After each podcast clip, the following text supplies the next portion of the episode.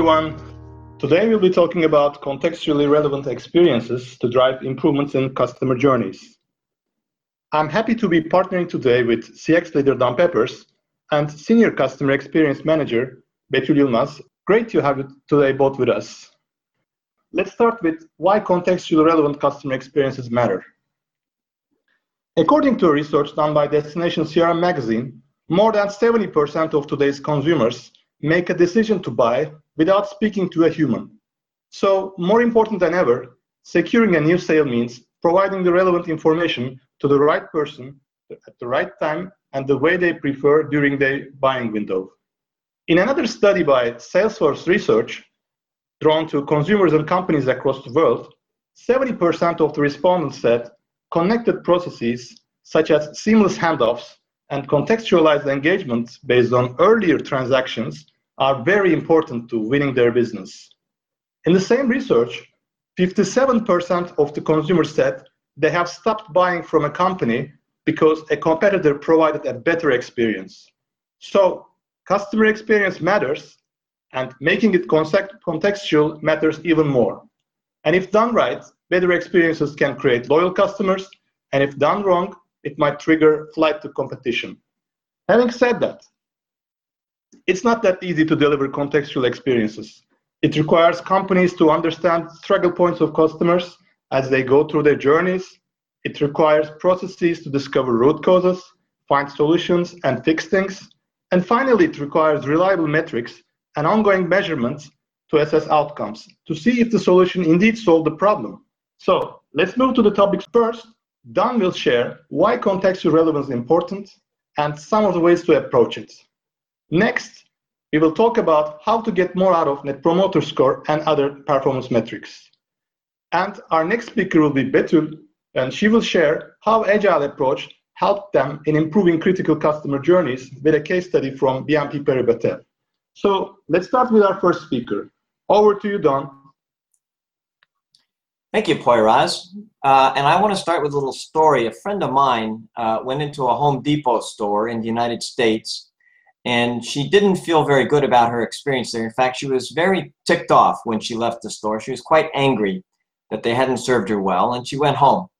She said that evening she got a call from the Home Depot, um, a survey call, uh, asking her her opinion about her service, and she unloaded on them she said she was disgusted. She thought it was terrible service and she told them what they should do differently. And she said that was the last time she ever heard from Home Depot. Nobody ever followed up. Now, her judgment was that Home Depot obviously doesn't care about their customers. My judgment is that Home Depot just wasn't competent enough to connect the dots, to pick up the context of the customer's opinion uh, and connect it with an action later. They never followed up because their systems didn't talk to each other the right way. And product centric competitors often don't link interactions with particular customers. Customer centricity is about managing the customer's experience, not just managing the public's perception. And when you manage the public the, the customer's experience, there fundamentally there are four basic kinds of steps that you have to follow. First, you have to know who your customers are. You have to identify them. Uh, and then you need to differentiate them. You need to know which customers want which kind of product and which customers are worth more to serve and worth less. You need to interact with them to find out more about how to treat them. And then you customize your experience. You treat different customers differently right? That's the sort of the payoff step of customer experience management. And these four steps, I could break them down into two kinds of stages. First is customer insight. You know, when you identify your customers and you differentiate them, the customer doesn't even know that you're looking. They don't participate in that process. This happens in your own customer database. You're observing them, you're watching what's happening, um, you you can see what their behaviors are and they're different.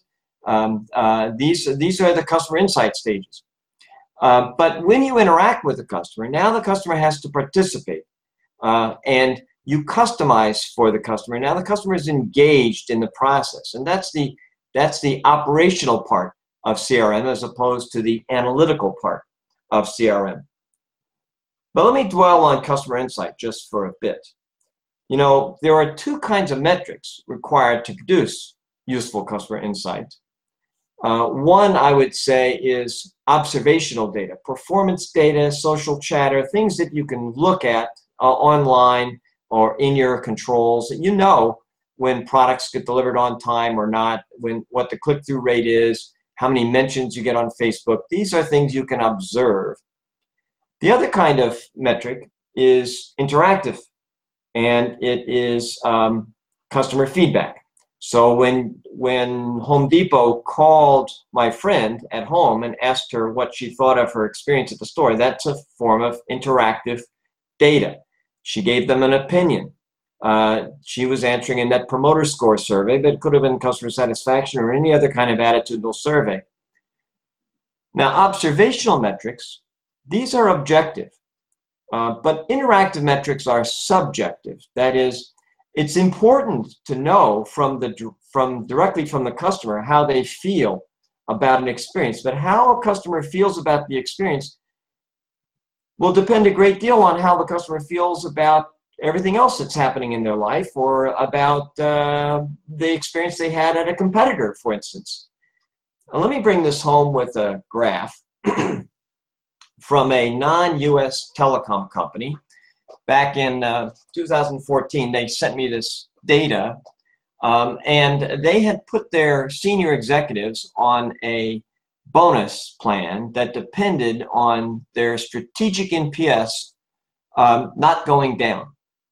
Um, the strategic NPS was measured when they, they basically called 400 customers at random every month and asked them on a scale of 0 to 10 how likely would you be to recommend our company to your friends. Uh, and they measured that religiously. but at the end of October, thir- uh, at the end of uh, 2013, you can see there in October 2013, the NPS score started going down. It plummeted really, and the bonuses these executives expected to receive in January were lost. They were forfeited uh, because of this plummeting NPS. And they came to me and they wanted to know why did this happen. And I said, well, what did the NPS of their competitors do?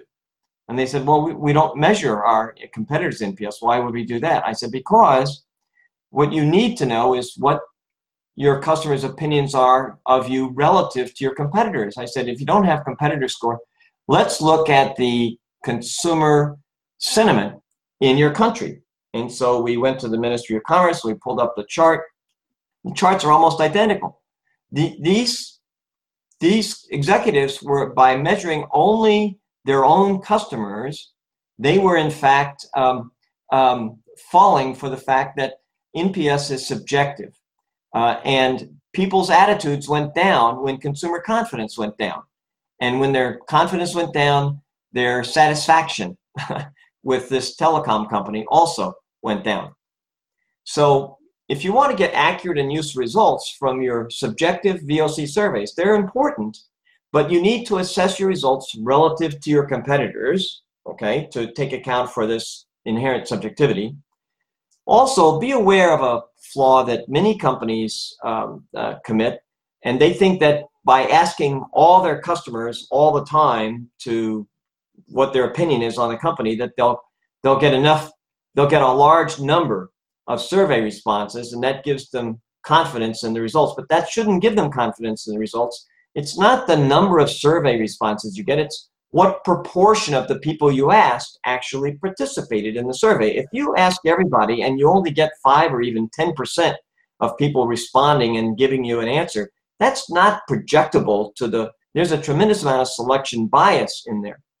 Uh, so you, you're better off measuring the opinions of a thousand people if um, that thousand people represents 70 or 80% of everybody you asked to participate in a survey.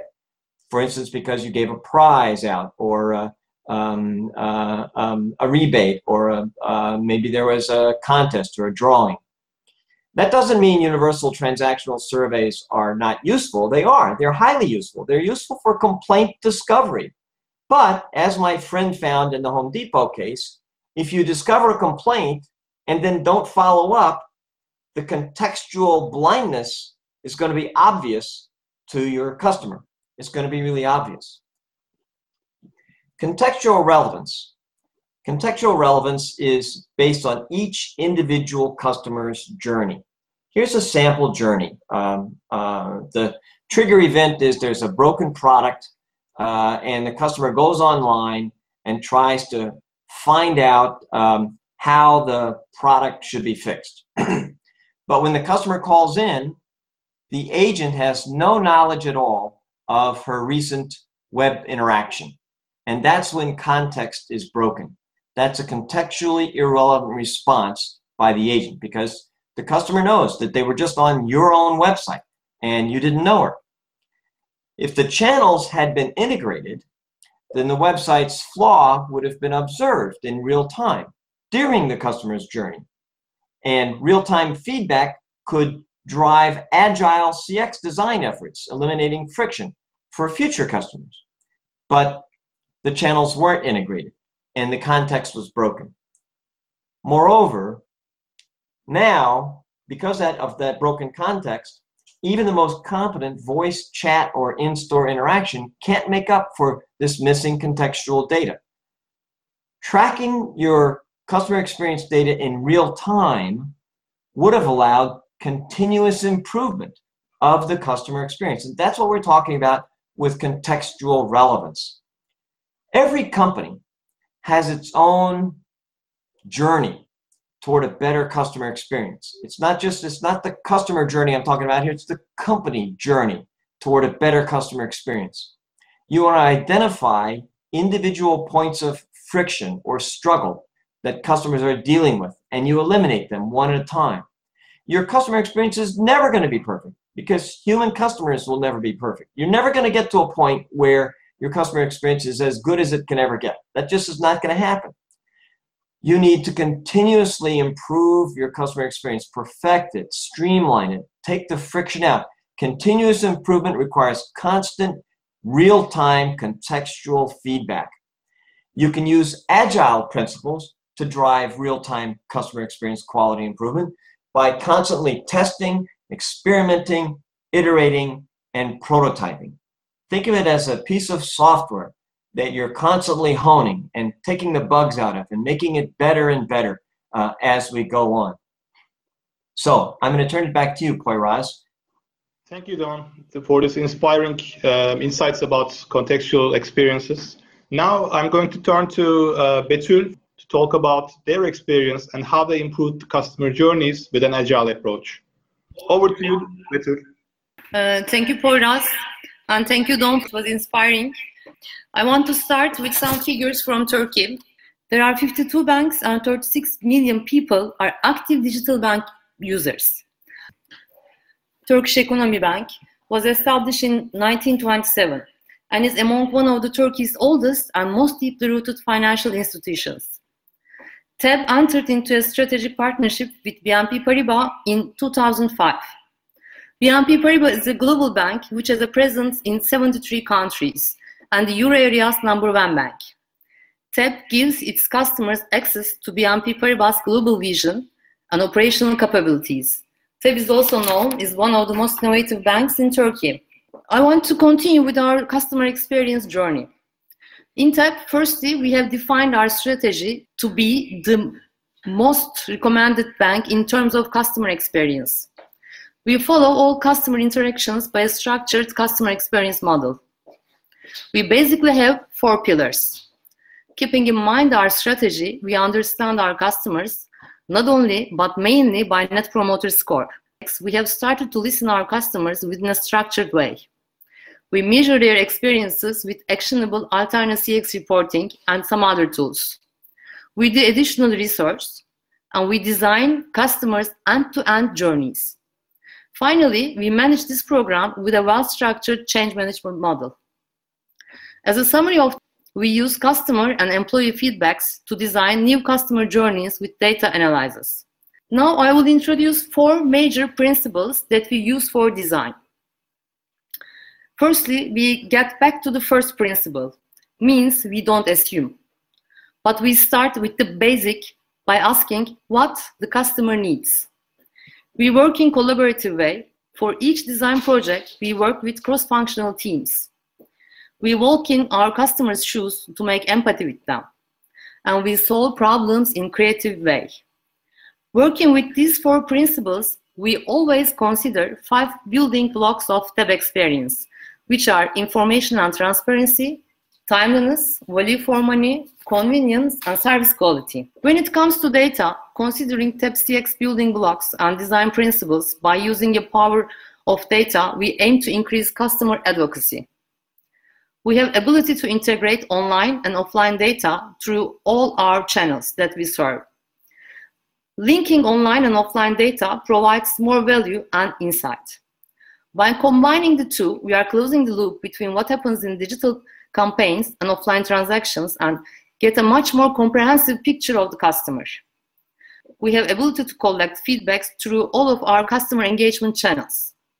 We listen to the customer responses to a particular interaction. This allows us to be more contextual relevant in what we're gonna offer. While making relevant offers with the right message, through right channel, and at the right time, our products and services has to be relevant to the customers as well. Combining online and offline data enables us to make more tailor-made offers and to lead us human-centered products and services. Human-centric design approach uses intensive field data. We understand users' needs, tasks, intents, and processes in order to design products and systems that meet users and, of course, business needs. At the same time, it's a great tool to create a shared understanding of the customer experience between the different functional organizational silos, which refers to TEB's collaborative work design principle. There are seven steps to go through. And finally, I'm going to share one of our first human-centric service design process with you. The main purpose of the NPS is to be an actionable metric for service design. While we are analyzing consumer loan journey NPS, we observed that initial step of consumer loan journey, which is application, has relatively low NPS. Then going into the data, we spotted that even there are some customers not completing the consumer loan application via digital channels. Clients were mentioning the process and communication in NPS comments we discovered that the root cause is long application form. As summary, Journey NPS triggered the service design process, and we have created an agile team to work on I need cash now customer journey. Firstly, we have started by onboarding the sponsor and the product owner of the journey. In previous slides, I mentioned the importance of creating a shared understanding between the different function and organization silos.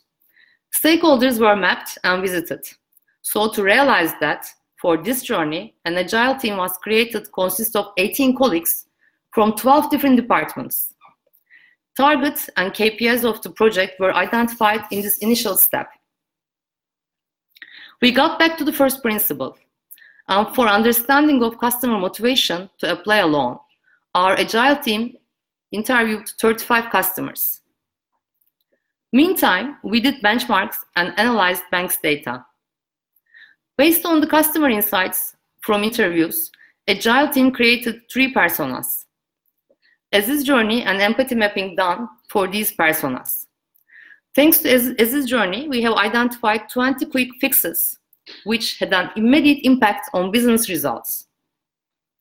Having all data and customer insights, we were ready to ideation days. In ideation days, the team was challenged to brainstorm several ideas. Ideation days were really all about creativity and all about fun. During two days of ideation, we found two ideas for better consumer loan experience. Agile team prepared prototypes for customer test.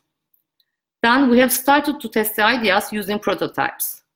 Testing ensures that the team learns what works and what doesn't work for customers. Iteration is key here. As you will not solve the problem in one go, you need to go back to previous steps, work again with customer feedback. We tested our solutions in four branches and in web application with 45 customers and iterate for two times. Thanks to customer feedback and hard work of agile team, with the human-centric design approach, in eight weeks' time, we have found more than 20 quick fixes and fixed them, which have increased the business results by 5%. Two new ideas of, for loan application and one under two more solutions to be developed. Our final design, credit wheel, is a wheel which the co consumers choose consumer loan name, then enter ID number and mobile phone number and spin the wheel then your loan application will be evaluated. Customer motivation for a loan is making their dreams come true. In this first screen of the wheel, we ask them for their dreams. In the beginning, our challenge was relatively low NPS on consumer loan application and to decrease the incomplete applications from web, which is a result of long application form. Thanks to cross-functional team, now with Credit Wheel, we decrease the number of information asked for application. In the interviews, customers said they don't feel comfortable asking for money for someone or from a bank. Credit is a gamification of loan applications, which makes customers more comfortable and it is fun to apply. NPS comments indicated communication as well. Credit has a friendly language. In a sentence, Credit is a consumer loan application interface which is designed for all channels. So this is all from my side, starting from a customer feedback to a contextual relevant design for consumer loans. So thank you, Poyraz. Thank you, Betül. Thank you for sharing. Uh, those were indeed great examples of uh, experience improvements. They were rapid. So um, that gives us a couple of uh, very important takeaways. First, Contextual relevance, as we discussed, is key to delivering a frictional customer experience. Um, second, our organizations can be aware of broken journeys by measuring customer experience and getting feedback in real time. Third, in designing what Betül has mentioned as relevant journeys, uh, behavioral data and employee feedbacks both play a critical role, as critical as customer feedbacks. And finally, Agile cross-functional teams can deliver results in large organizations and overcome silos. I would like to thank you all for your interest and we hope to see you in another session. Goodbye.